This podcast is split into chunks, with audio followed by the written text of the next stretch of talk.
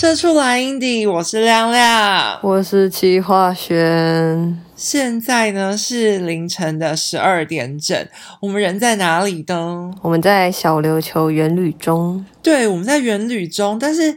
非常扯，就是大家真的是社畜，因为这一次元旅站有非常多人带了笔电跟平板来，到底为什么会这样子啊？就是因为我们就是社畜。而且这人就是我们想说，好了好了，既然都都带了笔电、带了平板什么的，那就干脆哎，直接在现场录一集节目好了。那这一集节目呢，我们就是找到另外两位苦主一起来陪我们聊天，相信大家也都很熟悉。第一位来，请现身。大家好，我是宣传秋，好欢迎宣传秋。第二位也是好久不见。大家好，我是宗宗。宗宗，你宗宗快要睡着了。他刚刚就一直问我们说，什么时候才要开始录？他不对，他更早。他从刚吃完晚餐，他就已经开始 饱困。对，对吃完晚餐我就已经要入定睡觉了。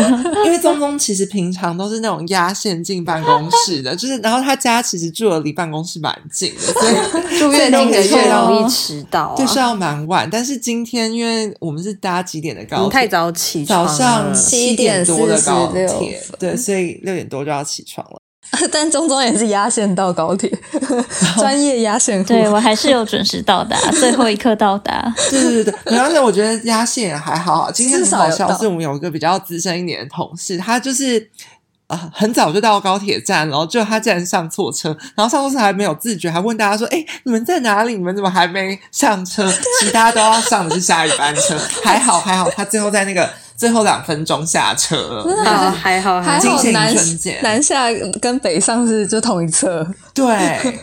而且不，其实不止这样，就是今天我们在海边的时候，就看到还是宣传，就是宣传秋同学，就是还是一直不停的在划手机跟回讯息，就是还有接电话。对，我们在海边，大家在那边玩水拍照，他在旁边一直讲电话。你到底最近都在忙什么？大家如果有。就是 follow，呃，可是我们可能不会放在官方的 IG，但是我们一些小编群的 IG，大家如果看到，到时候就会看到他一些照片中，他可能是拿着手机在一些角落，对，大家都是在拍照的时候，合照怎么没有他？哦，因为他在旁边工作，这样，大家都是一直 Q 说，哎，好了，宣传球，看镜头，看镜头啊，放下手机，不要再工作了。好了，你今天一直黏着手机，到底是发生了什么大事？就是不知道大家有没有就是发呃有 follow 到说就是台湾最近得了呃全台第一座格莱美奖的消息有啊，整个廉价都被这个新闻轰炸。对我从廉价就被 Q 起来，就是为了这件事情，就是工作就是整个廉价就少了一天。我我们先说明一下为什么我们会跟这个事件有关系好了。好，就是因为这次得奖的是八哥浪专辑嘛，然后他是得了最佳专辑包装设计奖，然后那这呃八哥浪专辑是蜂巢音乐就是代理发行的，然后所以他的这个格莱美的奖项也是我们公司就是代帮他们报名的，那就因为得奖了。然后又是全台第一座，所以就是很多媒体啊，就是会找宣传来就是讨论嘛，对，抢着报道，然后要采访等等。然后因为就是他也毕竟是全台第一座，所以呃，就是几个公司的老板呐，还有就是呃乐团呐，对，然后甚至。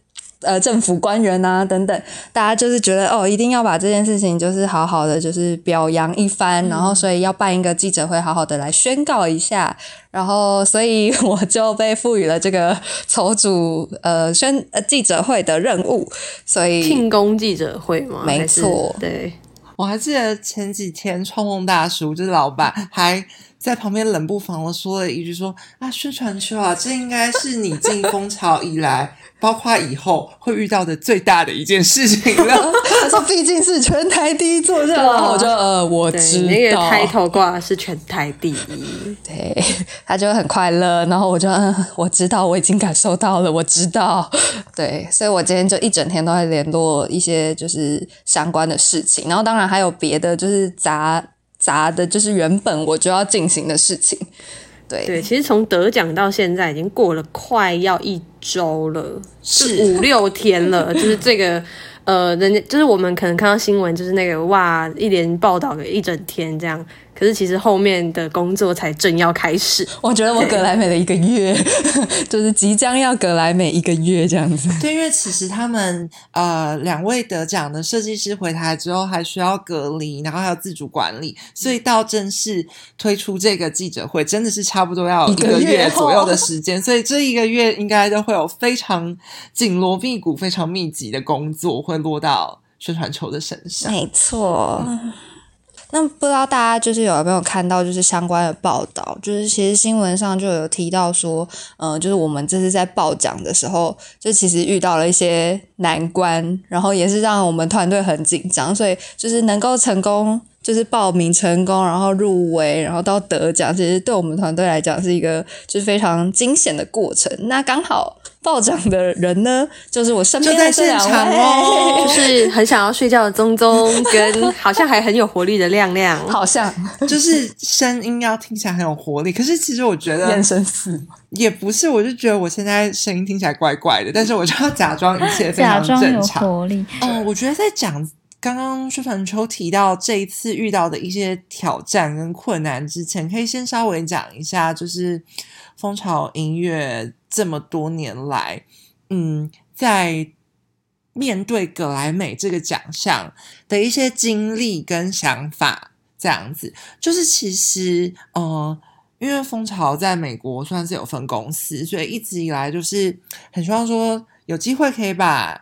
台湾的作品，或者是说华人音乐的作品，去推上国际舞台。但其实美国分公司可能是一九九几年就已经成立了，然后从那时候就陆陆续续有在。报名格莱美奖项，那后来是到两千我忘记几年的时候，第一次有设计奖项入围。那时候是萧清扬老师的作品，他是帮王彦萌做漂浮手风琴，然后那时候也是入围装帧设计奖。然后后来陆陆续续，就是我们总共入围了，加上这一次，总共有四次的设计奖跟三次的音乐类奖项。这样听起来好像蛮容易入围的。这个是。我想要发问是，格莱美这个奖项是只要在美国有成立公司的唱片厂牌都可以报名吗？就是它是一个开放性的嘛？像还是它有一些规则？就像我觉得像滚石什么这些大唱片厂牌，一定不可能错过这么重要的奖项。嗯嗯，我觉得从我的观察啦，呃，从两个角度来看，第一个角度是美国它。Academy 那边他的认定就是说，必须要有在美国发行的事实。好，那再来当然就是你要是见报的单位的话，你要也是 Academy 这里面的，就是录音学院里面的成员这样子。所以你同时要符合这两个资格，你才有办法。就是去进到报名的这个阶段，那个学院是就是美国好像都是这个制度哎，就像前阵子那个奥斯卡对一样，对对对。然后你说像滚石那样子的大型的唱片公司，会不会想要做这种事情？我我不是他们，我可能没有办法帮他们回答。但是我觉得，为什么呃蜂巢音乐过往在做这一块会比较有？好的失利点是因为，其实我们不是我们以前不是做流行音乐，我们以前做的比较多就是是一些世界跨界音乐、小小众音乐。对，因为在格莱美的那个奖项，它的音乐 对国际，它的那个 category 里面有几十个、六七十个奖奖项吧。那里面很多其实它是可能流行摇滚，那个基本上它就是美国当地的作品就已经会把。啊，那些名额独占了，占走了。然后只有少数的一些奖项，它是比较有机会去扩展到国际的音乐人们。那其中以前我们比较常入围的奖项，就是那个音乐类的，就是呃，Best World Music Album，就是最佳世界音乐专辑。那他们现在已经改名叫 Best Global Music Album，反正意思差不多啦。那也就是因为这样子的切入点，我觉得。嗯，跟我们在之前在做的事情比较不谋而合，所以哦，讲话真的是 打结。因为我觉得 你研究的蛮透彻的感觉，就不愧是报了很多年。他我没有报很多年了，我大概就是，哎，其实也很多人就从我进公司差不多就开始有在接手这件事情。因为以前啊，我们比较多的作品可能是嗯。报名的部分会是以我们自己公司的自制的作品为主，但是后来近期我们有很多不同的类型的发行的合作，那有一些。音乐类型适合的，那这个音乐人他们自己又有这样子的意图跟想法的，就会先比较提早来跟我们洽谈，说有没有一起进军国际这样子的可能。因为其实国际性的奖项不是只有格莱美奖，还是还有其他比较中小型的奖项。有些奖项它其实会有报名费，也不便宜。然后格莱美它是一个没有报名费的奖项，但是其实美你要在美国做发行跟上架这件事情也不容易，非常贵的。因为你光你想你的那些专辑的运费，然后还有平台的上架费，那个算起来就是个好几万的事情。嗯，对，所以它是一个非常非常惊人的成本。嗯，而且它不只要求就是数位，因为数位平台也基本嘛，像你至少 Apple Music、Spotify 那些你要能搜得到。它最主要是它还要。在美国的实体通路是买得到的，就比如说美像一些 Amazon，就是那种比较大型的，你是有办法在上面收到 A C D，然后你可以下单，它真的可以寄得来的。他们那个格莱美官方，他们要是能找到这些东西，它才可以算是你有成功报名。中中你还超厌世。对，因为这就是 为什么，这是我们可能大家有看到新闻稿上面有讲的这个事件。在讲新闻稿之前，我帮忙补充一个资讯。就其实以前格莱美就跟金曲奖，我觉得历程有点一样，就真的都是只能实体报名。可是近几年来，他们已经开放数位作品也可以参参赛。但是你如果要报名装帧类的那种，你当然一定要，它就是一个实体的产品，所以那个实体产品是要是发行的，所以对它的状况会有点不一样。对，所以我们这一次报名的也是装帧类，然后我们。大家就哦，如果还不清楚的人，我们就可以补充一下。我们就是有提到说，这个报名差一点被认定资格不符，就是因为他觉得我们没有在美国上市、上上架，就是买不到这样。然后这个这个事件就是有有就交给你们来说明一下来龙去脉好了。简单的说，因为。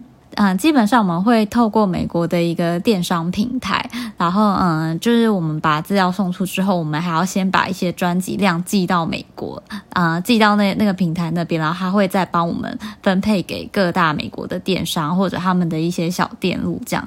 但那时候呢，就是因为 Coffee 的关系，它整个平台就有点 算是大宕机嘛，就因为呃，最主要格莱美官方认定其中一个。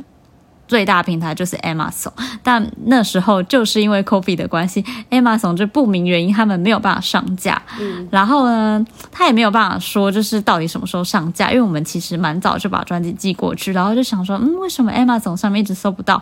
我就一直寄信去问，然后他们就回复说，哦，因为 Coffee，所以现在有一些状况，那我们在处理中。天哪！对，然后但一直不讲何时会处理完，很好的借口。我刚刚正想问说，疫情会有影响？真的，我们那时候觉得很很 对，很焦躁，因为你知道，就是那个已经期限就快到了，然后你网站一直不出现，然后我们就寄信去问他们，又一直鬼打墙说哦，就是因为 coffee，我们真的没有办法。说而且你寄信有时差，对，就是对，就是真的留讯息的功能，对，它还是有留讯息的功能啊，这基本上们还是可以快速回复。多久啊？就是从截截止日大概是什么时候？跟我们寄专辑这中间到底？有半年那么久吗？没有没有，呃，我我讲好了，就是其实格莱美的报名它会分两个阶段，一个阶段是因为它的收件期会卡到，嗯，它去年的收件期是收前一年的八月到当年的九月的件，嗯，然后但是他七月就开始先收件了，他七月的时候就先收七月，哎。好像是七月以前发行的，嗯，啊，你如果是七月跟呃是八月跟九月发行，你可能八月先递件，但因为有的专辑九月才发，那就变成说你报名资料先送出去，然后你之后再补件过去，然后那时候刚好其实这一张专辑它的发行其实在九月，所以他就会经历这个比较嗯。有一点就是紧张的时辰，就变成说先先报名了之后，然后货一进来，我们就要赶快送到美国去。然后其实基本上只要在他原本原定的假设九月三十号之前是有在通路上被看到的，这一切就会是 OK 的。对，但是问题就是呃，其实专辑已经在九月三十号之前有送到电商平台去，但是东西没有出现在网络上。哦，所以其实前后只有一个月的这个作业期，耶，超赶的。还要跟跨海，对对对，就它包含那个跨海运输，对，然后从发行到送到。其实我觉得压力比较大的，反而真的都是补件的时候，因为补件的的时候就会。我们美国有一个同事，就美国同事，他可能就会收到学会那边就是呃寄信，跟他说，就请你在几月几号之前回复给我们。然后那就跟我们收到那个补助和 窗口的信一样紧张。对，然后美国同事就只好回头再追我们，我们就是那我们就只好让聪聪去追。电商平台，电商平台就说：“哦，没办法，没办法，我们就要再想办法跟美国同事一起，就是去去说明这样子，对啊，反正是中间真的很波折。总总听起来就是超厌世东西。聊到这边，我们先直接听一下八哥浪这张专辑的同名单曲《八哥浪》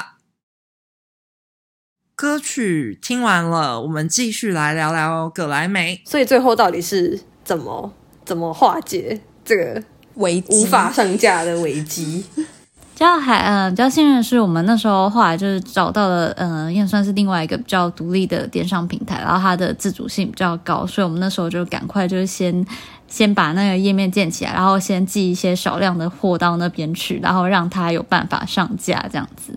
然后也还好，说这个 最后这个方式就是格莱美他们是疫情的借口，格莱美格莱美是承认这样子。其实应该不是疫情的借口，是电商平台，因为我们真的有想办法生出了一个他们觉得 OK 的电商平台，所以我们还是有在期限内达成这件事嘛，还是有跟他好像很压限内，好像很压线。反正就是因为原本的那个电商平台，它就一直在那边鬼打墙的时候，我们我们那时候真的是快要崩溃。然后后来就是突然灵机一动，想到这个这个单位可能可以试试看，然后就就反正先上了，再丢过去，那对方就接受了。哦，这算是第一个危机而已，对不对？就其中之一个危机而已。其实也是还应该这个就是最大的危机，最大的哦。对啊，然后我我觉得那时候我们其实。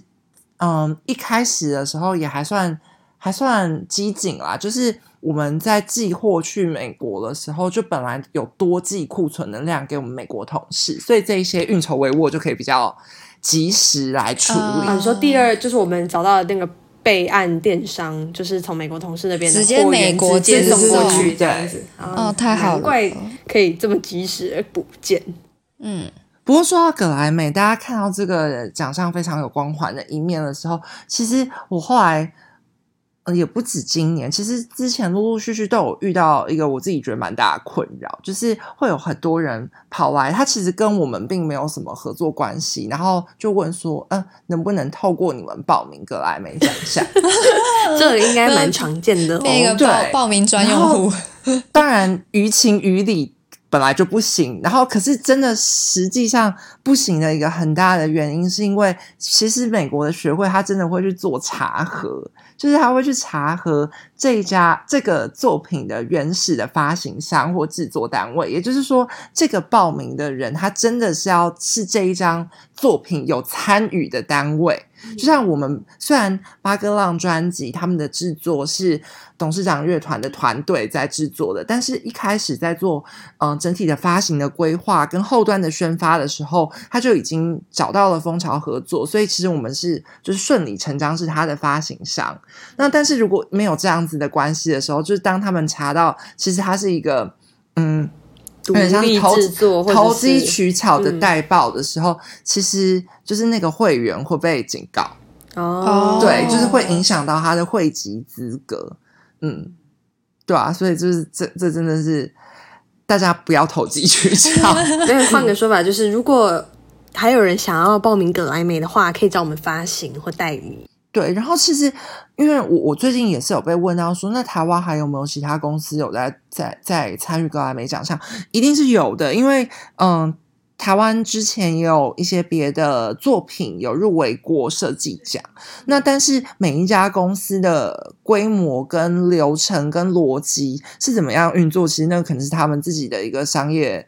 商业模式我也不是很清楚，那风格也不太对。就是如果大家真的有兴趣的话，我觉得也可以多方查询看看。就是你也可以去研究一下，哎，之前他们有入围的是哪哪一个单位？那他们的发行单位是怎么样怎么样？那如果有兴趣想要跟我们交流，当然我们也是就是非常展开张开双手欢迎大家。信箱为什么我们录了这这一集这样子？说明一下格莱美信箱在简介资料。大家自己去搜，自己自己复制一下。嗯 然后，而且我我刚刚想到前面气化轩有讲到一句话，说：“哎，怎么好像入围很容易？其实也没有很容易耶，入围真的很很困难。就是葛莱美就跟刚刚讲到奥斯卡一样，它是一个比较学院制的一个奖项，所以其实你在当地的人脉啊。”的就是能见度的能见度的经营，这些都是非常重要的。那蜂巢之前入围的作品，其实有很多张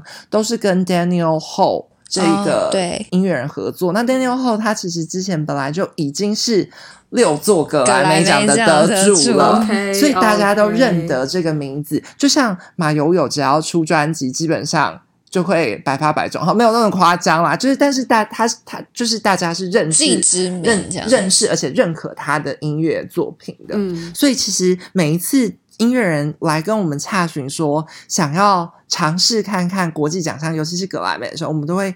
也是苦口婆心的跟大家讲说，就是真的是要去评估自己的音乐作品的类型，然后还有就是你你希望所试的奖项，跟你自己这一次的整个的制作的规格，它到底这样子的投资是不是有符合那个效益？对对对，对你刚刚说你花那么多钱就是为了报，但是如果对啊对啊不适合也是浪也不是浪费啊，就是。很可惜有梦最美，但是就是我成本要顾。对，而且我觉得其实如果这个不是一个最适合的方式的话，他可能把这样子的资源去留给这个作品去更做更有效的宣发，他搞不好会是一个对于作品、对于音乐人更有益的嗯方式。也是，我想到一句亮亮之前很常讲过的话，就是要把对的人事物放在对的位置上。就是其实你在。对的位置才能发挥出它最大的效益，达到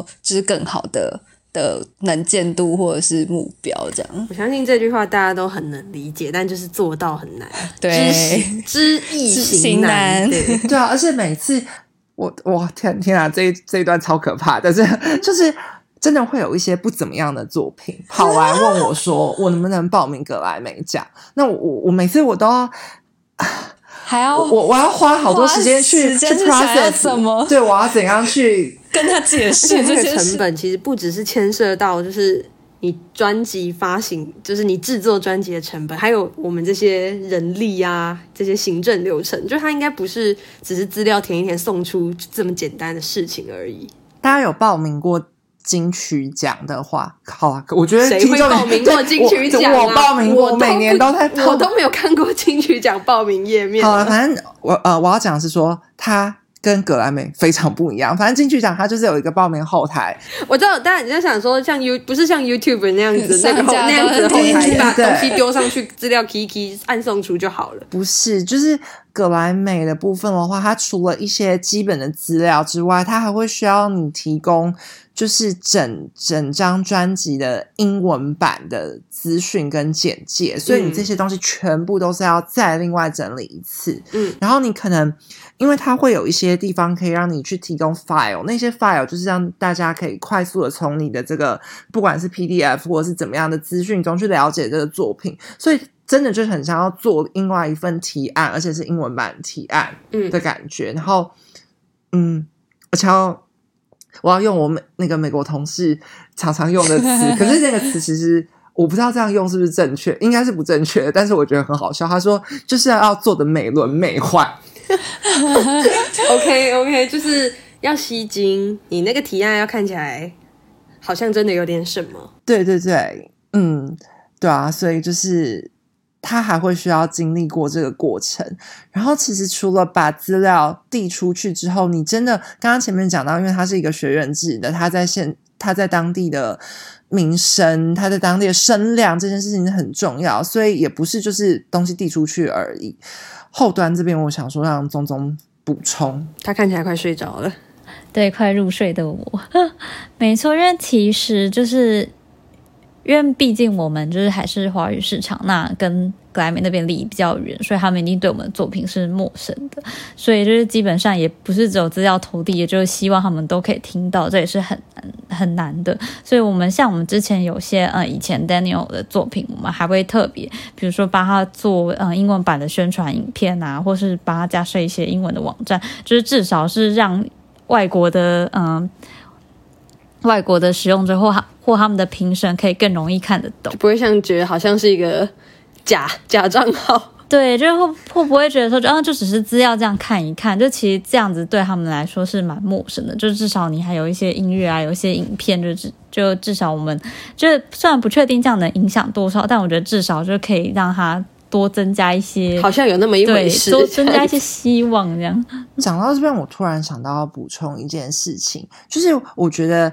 嗯，大家最近在看格莱美奖的时候，包括很多新闻上的资料啊，然后大家的论点啊，或者是嗯，就网络上的分享，我觉得，嗯，当然，其实我们都都是非常开心，就大家也都共襄盛举，就是觉得说这是台湾第一次。不过，其实。就我们的观察啦，在葛莱美这个奖项角度，它比较不像是就比如说奥斯卡，它有一个国际电影奖，它那个可能就是一个比较哎每个国家的代表的竞争，然后一起就是在一个平台上彼此去切磋。那葛莱美奖它其实并不是针对不同国籍地区的作品去做竞争这样的形式，他们其实真的还是比较 focus 在美国市场。所以，其实不论是这一次得奖的《八哥浪》，或者是其他入围作品，或者是其他来自世界各地的作品，它其实，在格莱美奖的意义都有点像是说，它是是把这些作呃这些内容、这些音乐去输入到美国市场，然后然后去做扩散的。所以它的面向是其实是比较地域性比较强一点。是是是是是，对。觉得这这这句话好难去把它讲的很顺，但是反正意思就是说，它其实是一个非常呃。当地的市场导向的，对，可以这样子讲。嗯，然后其实我们原本今天想说开录之前是想说要要稍微来聊一下原律，然后 但是光聊到这边，我就觉得我们的原律都围绕着工作，对啊，我的原理的确，我跟你讲，连这一场这一趟原旅的开头开的起源都很围绕着工作。怎么说？就跟听众朋友分享一下，我们的那个服委会是每半年重新重新选举一次的。对，那这一届的服服委会的主委正巧就是鄙人在下我，对，那我就要负责跟大家跟我的服委伙伴们，其中一位就是齐华轩，还有另外三位三位伙伴，就是要一起来规划这一次的这个旅游。那以前其实我们。嗯，在一九年之前，就是那个世界上世界的运行还非常正常的时候，都可以出国，对，都都会规划一些国际的旅行。那后来没办法，就只好在台湾尾出国这样子。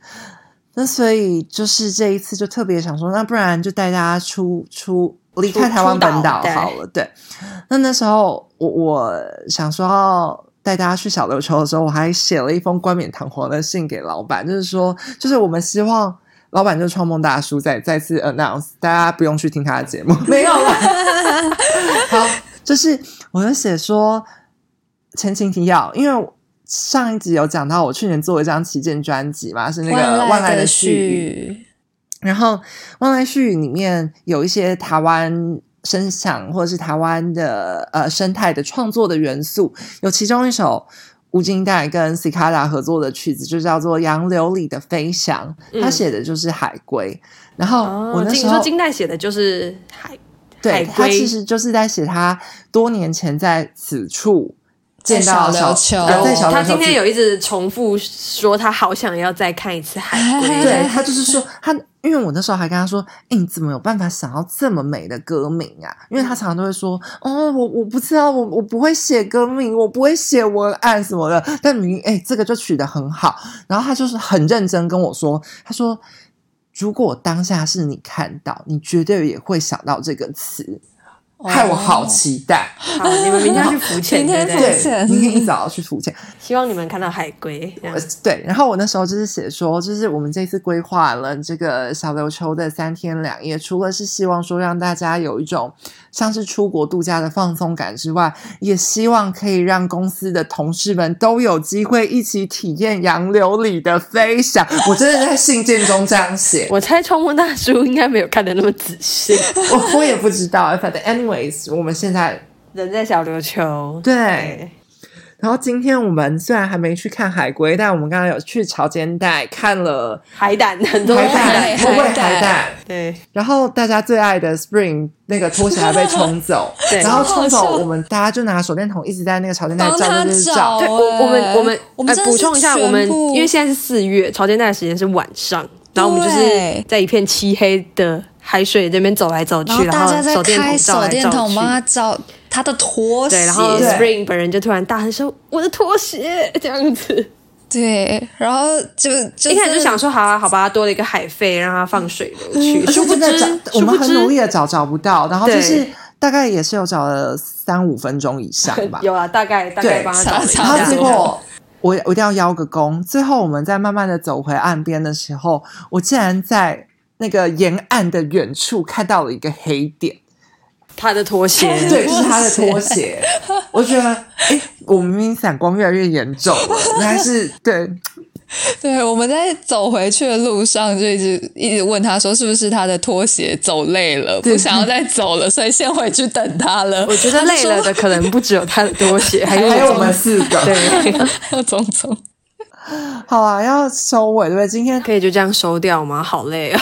好好好，那我们先播《杨柳里的飞翔》，然后播完之后回来第三段，大家就会听到一堆很废的声音，就是我 我们这几天可能用手机录到的的。行程对，可能海声啊，我们的讲话声啊，拍照声啊之类，还是还有一些可能会有一些 Spring 的 ASMR 对，哎，他放我们鸟，他原本说就是这个此刻当下现在他要在旁边吃咸酥鸡，对，然后让我们录 A ASMR，结果呢？结果呢？他应该已经他应该睡着着了睡吧？对，好，先这样啦，大家再见。希望希望不要因为我们的疲倦让这一集很难听，应该是还好啦，我们还是讲的很认真 我。们只有这一集的语速变得比较慢，因为我觉得脑袋真的会会打结有点钝，请大家见谅就要入定 了。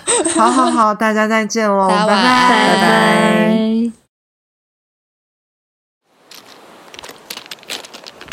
骑摩托车那个速度啊，我们没有超过三十，但是啊，那个速度一个小时可以绕三圈。所以我们环岛只有十二公里多一点点。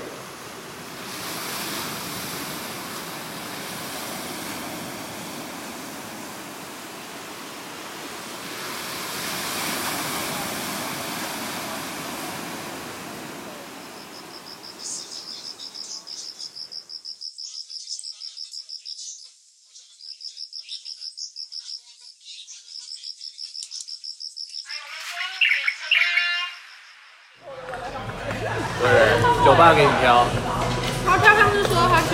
对我，我上次来的时候有喝了一，呃，其实我喝了两家，就我住两个晚上，我去两家不同的，然后我我等一下查一下，然后我觉得我第一天去的那家比较好喝。叫什么？你可以点可乐。你点可乐我不会笑。